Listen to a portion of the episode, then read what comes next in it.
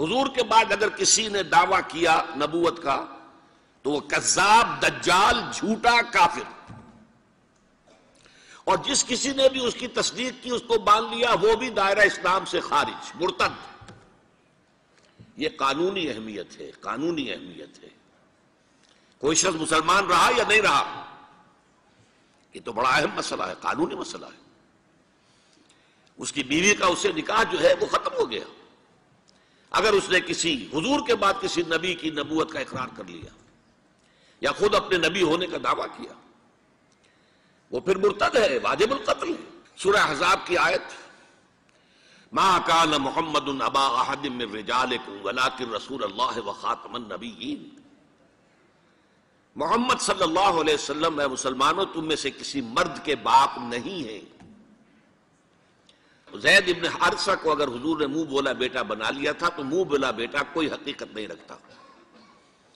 ورنہ آپ کسی مرد کے والد نہیں ہیں، آپ کو اللہ نے بیٹے دیے بھی ابتدا میں وہ فوراً فوت ہو گئے۔ آپ کے عمر کے آخری دور میں بھی حضرت ابراہیم کی ولادت ہوئی، حضرت ماریہ قبطیہ کے وطن سے وہ بھی فوت ہو گئے بچپن میں۔ تو ماں کانا محمد ابا احد من رجالکم، ولیکن رسول اللہ و خاتم النبیین، وہ تو اللہ کے رسول ہیں۔ اور نبیوں کی مہر ہے۔ مہر لگ گئی۔ اب یہاں سے کوئی اور شے نہیں نکل سکتی۔ یہ بند ہو گیا راستہ۔ یہاں سے اب کسی اور نبوت کے اجرا کا سوال پیدا نہیں ہوتا۔ دیکھیے، ایک جامع ترمزی میں روایت ہے حضرت صوبان سے رضی اللہ تعالی عنہ۔ حضور نے فرمایا، انہو سیکون فی امتی سلاسون کذابون۔ کلہم جزعمو انہو نبیون۔ وانا خاتم النبیین، لا نبی بعدی۔ آپ نے فرمایا، میری امت میں تیس افراد ایسے اٹھیں گے جو دجال ہوں گے، کذاب ہوں گے، جھوٹے ہوں گے۔ ان میں سے ہر شخص جو ہے، یہ گمان کرتا ہوگا اپنے بارے میں کہ وہ نبی ہے۔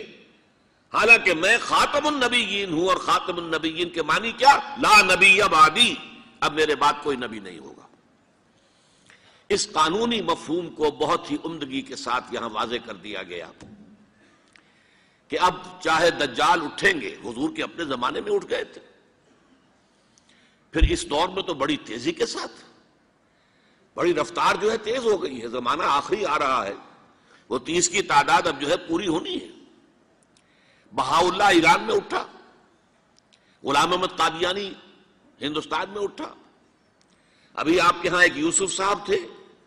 ان کو ویسے ہی ایک شخص نے گولی مار دی ہے سائی وال جیل میں، ورنہ وہ بھی کہتے تھے، میں محمد ہوں۔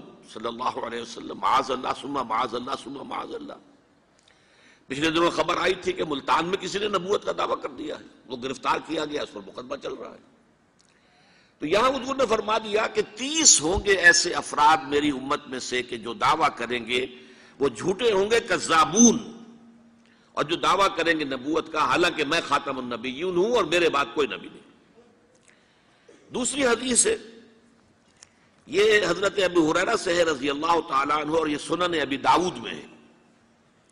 لا تقوم الساعت حضور نے فرمایا، قیامت قائم نہیں ہوگی، حتیٰ یخرج سلاسون دجالون۔ جب تک کہ تیس دجال ظاہر نہ ہو جائیں، کلہم یزعمو انہو رسول اللہ۔ جن میں سے ہر شخص یہ کہے گا اور سمجھے گا کہ میں اللہ کا رسول ہوں۔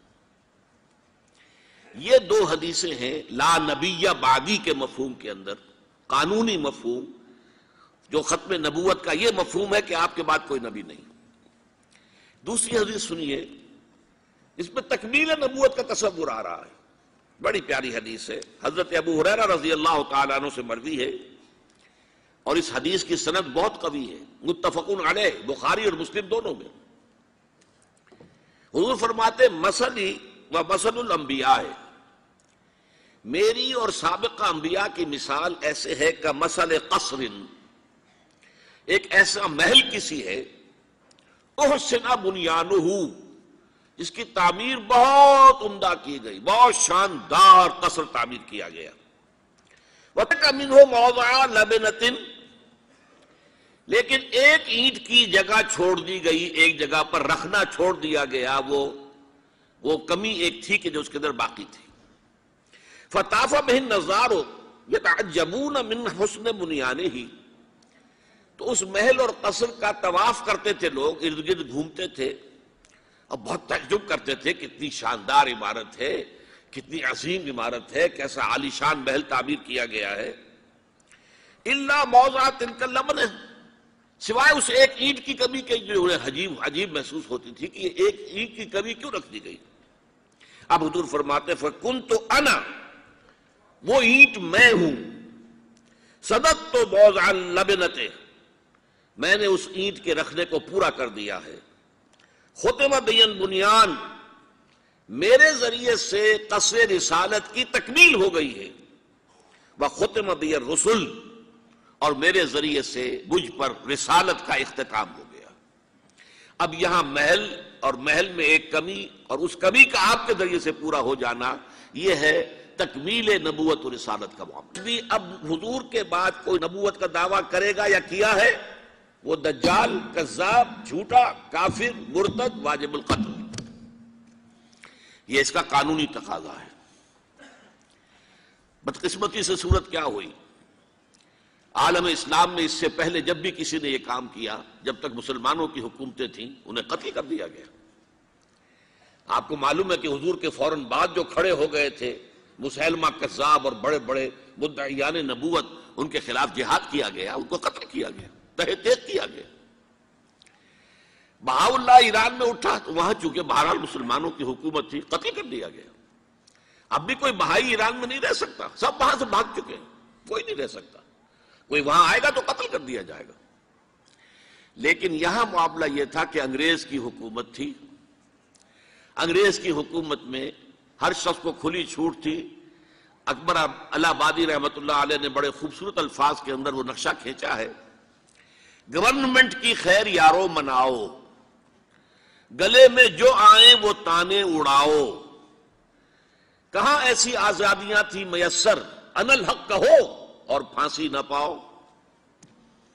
اگر اسلامی حکومت ہوتی، مسلمان حکومت ہوتی، چاہے آل بیاری اسلامی حکومت نہ بھی ہوتی، مسلمانوں کی حکومت ہوتی، تو جس نے ان الحق کہا منصور، وہ سوری چڑھا دیا گیا یا نہیں؟ جس نے نبوت کا دعویٰ کیا، وہ قتل کر دیے گئے کہ نہیں؟ انگریز کی حکومت تھی۔ گورنمنٹ کی خیر یارو مناؤ، گلے میں جو آئے وہ تانے اڑاؤ، خدائی کا دعویٰ کر دو۔ نبوت کا دعویٰ کر دو، رسالت کا دعویٰ کر دو، کوئی پوچھنے والا نہیں، کوئی پکڑنے والا نہیں۔ کسی دارو گیر کا کوئی اندیشہ ہی نہیں۔ کہاں ایسی آزادیاں تھی میسر؟ انل حق کا ہو اور پھانسی نہ پاؤ۔ اسی زمانے میں ایک واقعہ یہ ہوا تھا۔ غلام احمد قادیانی نے ایک دعوتی خط لکھا، کابل کے حکمران میں بھول رہا ہوں کہ وہ امیر دوست محمد خان تھے یا امیر عبد الرحمان خان تھے۔ ان دونوں میں سے کسی کے ساتھ کسی کے سامنے وہ خط پہنچا۔ جیسے کہ حضور نے خطوط بھیجے تھے کیسر کو، کسرا کو۔ تو اس کو بھی شوق چرایا کہ میں بھی تو اب نبی ہوں، نبوت کا دعویٰ کر چکا ہوں، تو مجھے پڑوس کا ملک جو ہے افغانستان، وہاں کے بادشاہ کو دعوت دینی چاہیے کہ وہ مجھ پر ایمان لائے۔ جب وہ خط وہاں پہنچا ہے، تو امیر کابل نے اسی خط پہ دو الفاظ لکھ دیے اور واپس کر دیا۔ الفاظ کیا تھے؟ ای جا بیا۔ یہاں آؤ ذرا اور یہاں آ کر تم دعویٰ کرو نبوت کا۔ یہ تم انگریز کی چھتری تلے بیٹھے ہوئے دعوے کر رہے ہو۔ انگریز کے سائے تلے جو ہے اور انگریز جو ہے تمہیں سپورٹ کر رہا ہے۔ تم نے جہاد کو جو ہے ختم کر دیا۔ دین کے لیے حرام ہے اب دوستو، قتال۔ حرمت حرمت ہے قتال۔ انگریز کو اور کیا چاہیے تھا؟ گلیڈسٹن نے جبکہ وہ وزیر اعظم تھا، برطانیہ کا، اس نے کہا تھا اپنی پارلیمنٹ میں، قرآن کو لہرا کر، جب تک یہ کتاب دنیا میں موجود ہے امن قائم نہیں ہو سکتا، یہ تو جہاد اور قتال کی بات کرتی ہے۔ تو ان کو اور کیا چاہیے تھا کہ اگر کوئی اس قتال کو ختم کر دے، منسوخ کر دے، اور مسلمانوں میں سے جذبہ جہاد اور قتال فی سبیل اللہ کو نکال دے، تو اس سے بڑی اور کیا خدمت ہوگی؟ لیکن یہ کہ اگر تمہیں یہ دعوت دینی ہے تو ذرا یہاں آؤ۔ ای جا بے آ، یہاں آ کے یہ دعوت دو مجھے تاکہ تمہارے چودہ طبق روشن ہو، تمہیں معلوم ہو کہ اس دعویٰ کرنے کا مطلب کیا ہے۔ لیکن ایک بات میں اب آپ سے عرض کر رہا ہوں۔ ہم پر اللہ کا بڑا کرم ہوا تھا، اس میں کوئی شک نہیں۔ اس ملک میں انیس سو چوہتر میں جو فیصلہ ہوا قادیانیوں کے غیر مسلم اقلیت قرار پانے کا وہ واقعہ یہ ہے کہ بہت ہی مبارک فیصلہ تھا۔ اس کے لیے تحریک جو اٹھی وہ بھی بہت ہی عمدہ تھی، بہت پرامن تھی، بہت منظم تھی۔ مولانا سید محمد یوسف بن نوری رحمت اللہ علیہ اس کے قائد تھے۔ کوئی سیاسی لیڈر جو ہے اس میں نمایاں نہیں تھا۔ خالص دینی تحریک تھی۔ پھر اس وقت ہمارے ہاں حکمران ذوالفقار علی بھٹو، حالانکہ خالص سیکولر ذہن کا آدمی، اور قادیانیوں نے اسے سپورٹ کیا تھا انیس سو ستر کے الیکشن میں۔ قادیانی سمجھتے تھے، وہ تو ہمارا اپنا آدمی ہے۔ لیکن اللہ تعالیٰ نے اس کے ہاتھوں، لیکن بہترین طریقے سے جس پر اعتراض کیا ہی نہیں جا سکتا۔ پارلیمنٹ کے ذریعے سے فیصلہ کرا، کوئی آرڈیننس نہیں تھا۔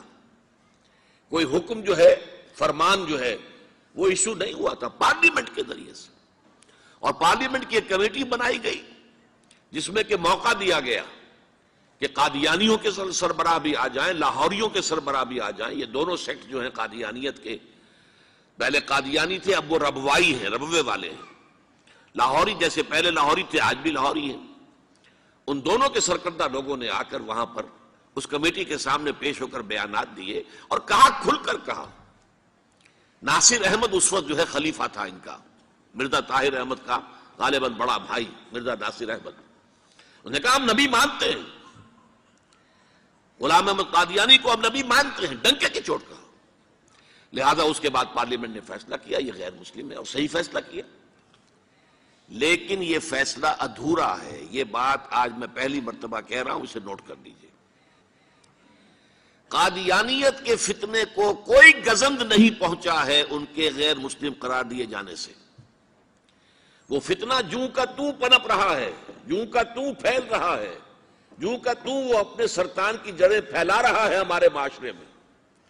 اور ویسے یہ کہ عالمی سطح پر انہیں بڑی سرپرستی حاصل ہو گئی ہے۔ پوری دنیا جو ہے، مغربی دنیا، وہ ان کی سرپرستی کر رہی ہے۔ لیکن یہ کہ اندرون ملک بھی اس فتنے کا کلا کبا اگر ہو سکتا تھا، تو صرف اس وقت، جبکہ اس فیصلے کا جو قانونی اور منطقی تقاضا ہے، وہ بھی پورا کیا جاتا۔ اور وہ یہ کہ مرتد کو قتل کی سزا دی جاتی۔ ہے اسلام میں مرتد کی سزا قتل ہے۔ وہی میں نے آپ سے عرض کیا، حضرت ابو بکر صدیق کے زمانے میں کیوں قتال کیا گیا؟ اور جتنے بھی لوگوں نے نبوت کے دعوے کیے، انہیں کیوں قتل کیا گیا ہمیشہ اسلام کی تاریخ میں؟ لہذا مرتدین کی سزا سزائے قتل جب تک نافذ نہیں ہوگی، اس فتنے کو کوئی گدن نہیں پہنچے گا۔ بلکہ وہ تو اپنے آپ کو مظلوم سمجھتے ہیں مظلوم کیسے سے پیش کرتے ہیں؟ اور ظاہر بات ہے کہ وہ سارے شاعر چاہے آپ آرڈیننس نافذ کر لیں، لیکن ان کے جمعے کی نماز ہوتی ہے۔ یہ ٹھیک ہے کہ وہ مسجد کی شکل نہیں بنا سکتے۔ ماڈل ٹاؤن میں ایک بڑی بڑی کوٹھی کے اندر ان کا جمعہ ہوتا ہے۔ ان کی عیدیں علیحدہ ہوتی ہیں۔ وہ سارے شاعر اسلامی کو استعمال کر رہے ہیں۔ اور الٹا مظلومیت جو ہے، اس کا لبادہ اوڑھ لیا ہے۔ جیسے دنیا میں یہودیوں نے ہولو کوس کی مظلومیت کا لبادہ اپنے اوپر اوڑھا ہوا ہے۔ ہم جو چاہے ظلم کر لیں نو انسانی پر۔ ہمیں کوئی گدن نہیں پہنچا سکتا۔ اس لیے کہ ہم نے اتنا بڑا ظلم سہا تھا۔ ہولو کوسٹ ہمارے ساٹھ لاکھ آدمی جرمنوں نے ختم کر دیے تھے۔ تو اب اگر آٹھ دس لاکھ مار دیں فلسطینی یا کوئی اور عرب یا اور مسلمان، تو کون سی بڑی بات ہے؟ اسی طرح قادیانیوں نے مظلومیت کا لبادہ اوڑھا ہوا ہے اور ان کو کوئی گدم نہیں پہنچا ہے جب تک کہ قتل مرتد کی سزا یہاں نافذ نہیں کی جائے گی۔ اس میں یہ ہونا چاہیے تھا کہ جس روز میں یہ فیصلہ ہوا، ڈکلیئر ہو جاتا ساتھ ہی اب تک کے جو قادیانی ہیں، آج کے اس تاریخ سے، فیصلے سے پہلے پہلے، وہ تو اقلیت قرار پائیں گے، انہیں قتل نہیں کیا جائے گا۔ لیکن اس فیصلے کے نفاذ کے بعد جو شخص بھی قادیانیت اختیار کرے گا، اس پر قتل مرتد کا، کی سزا اس کی حد جاری کی جائے گی۔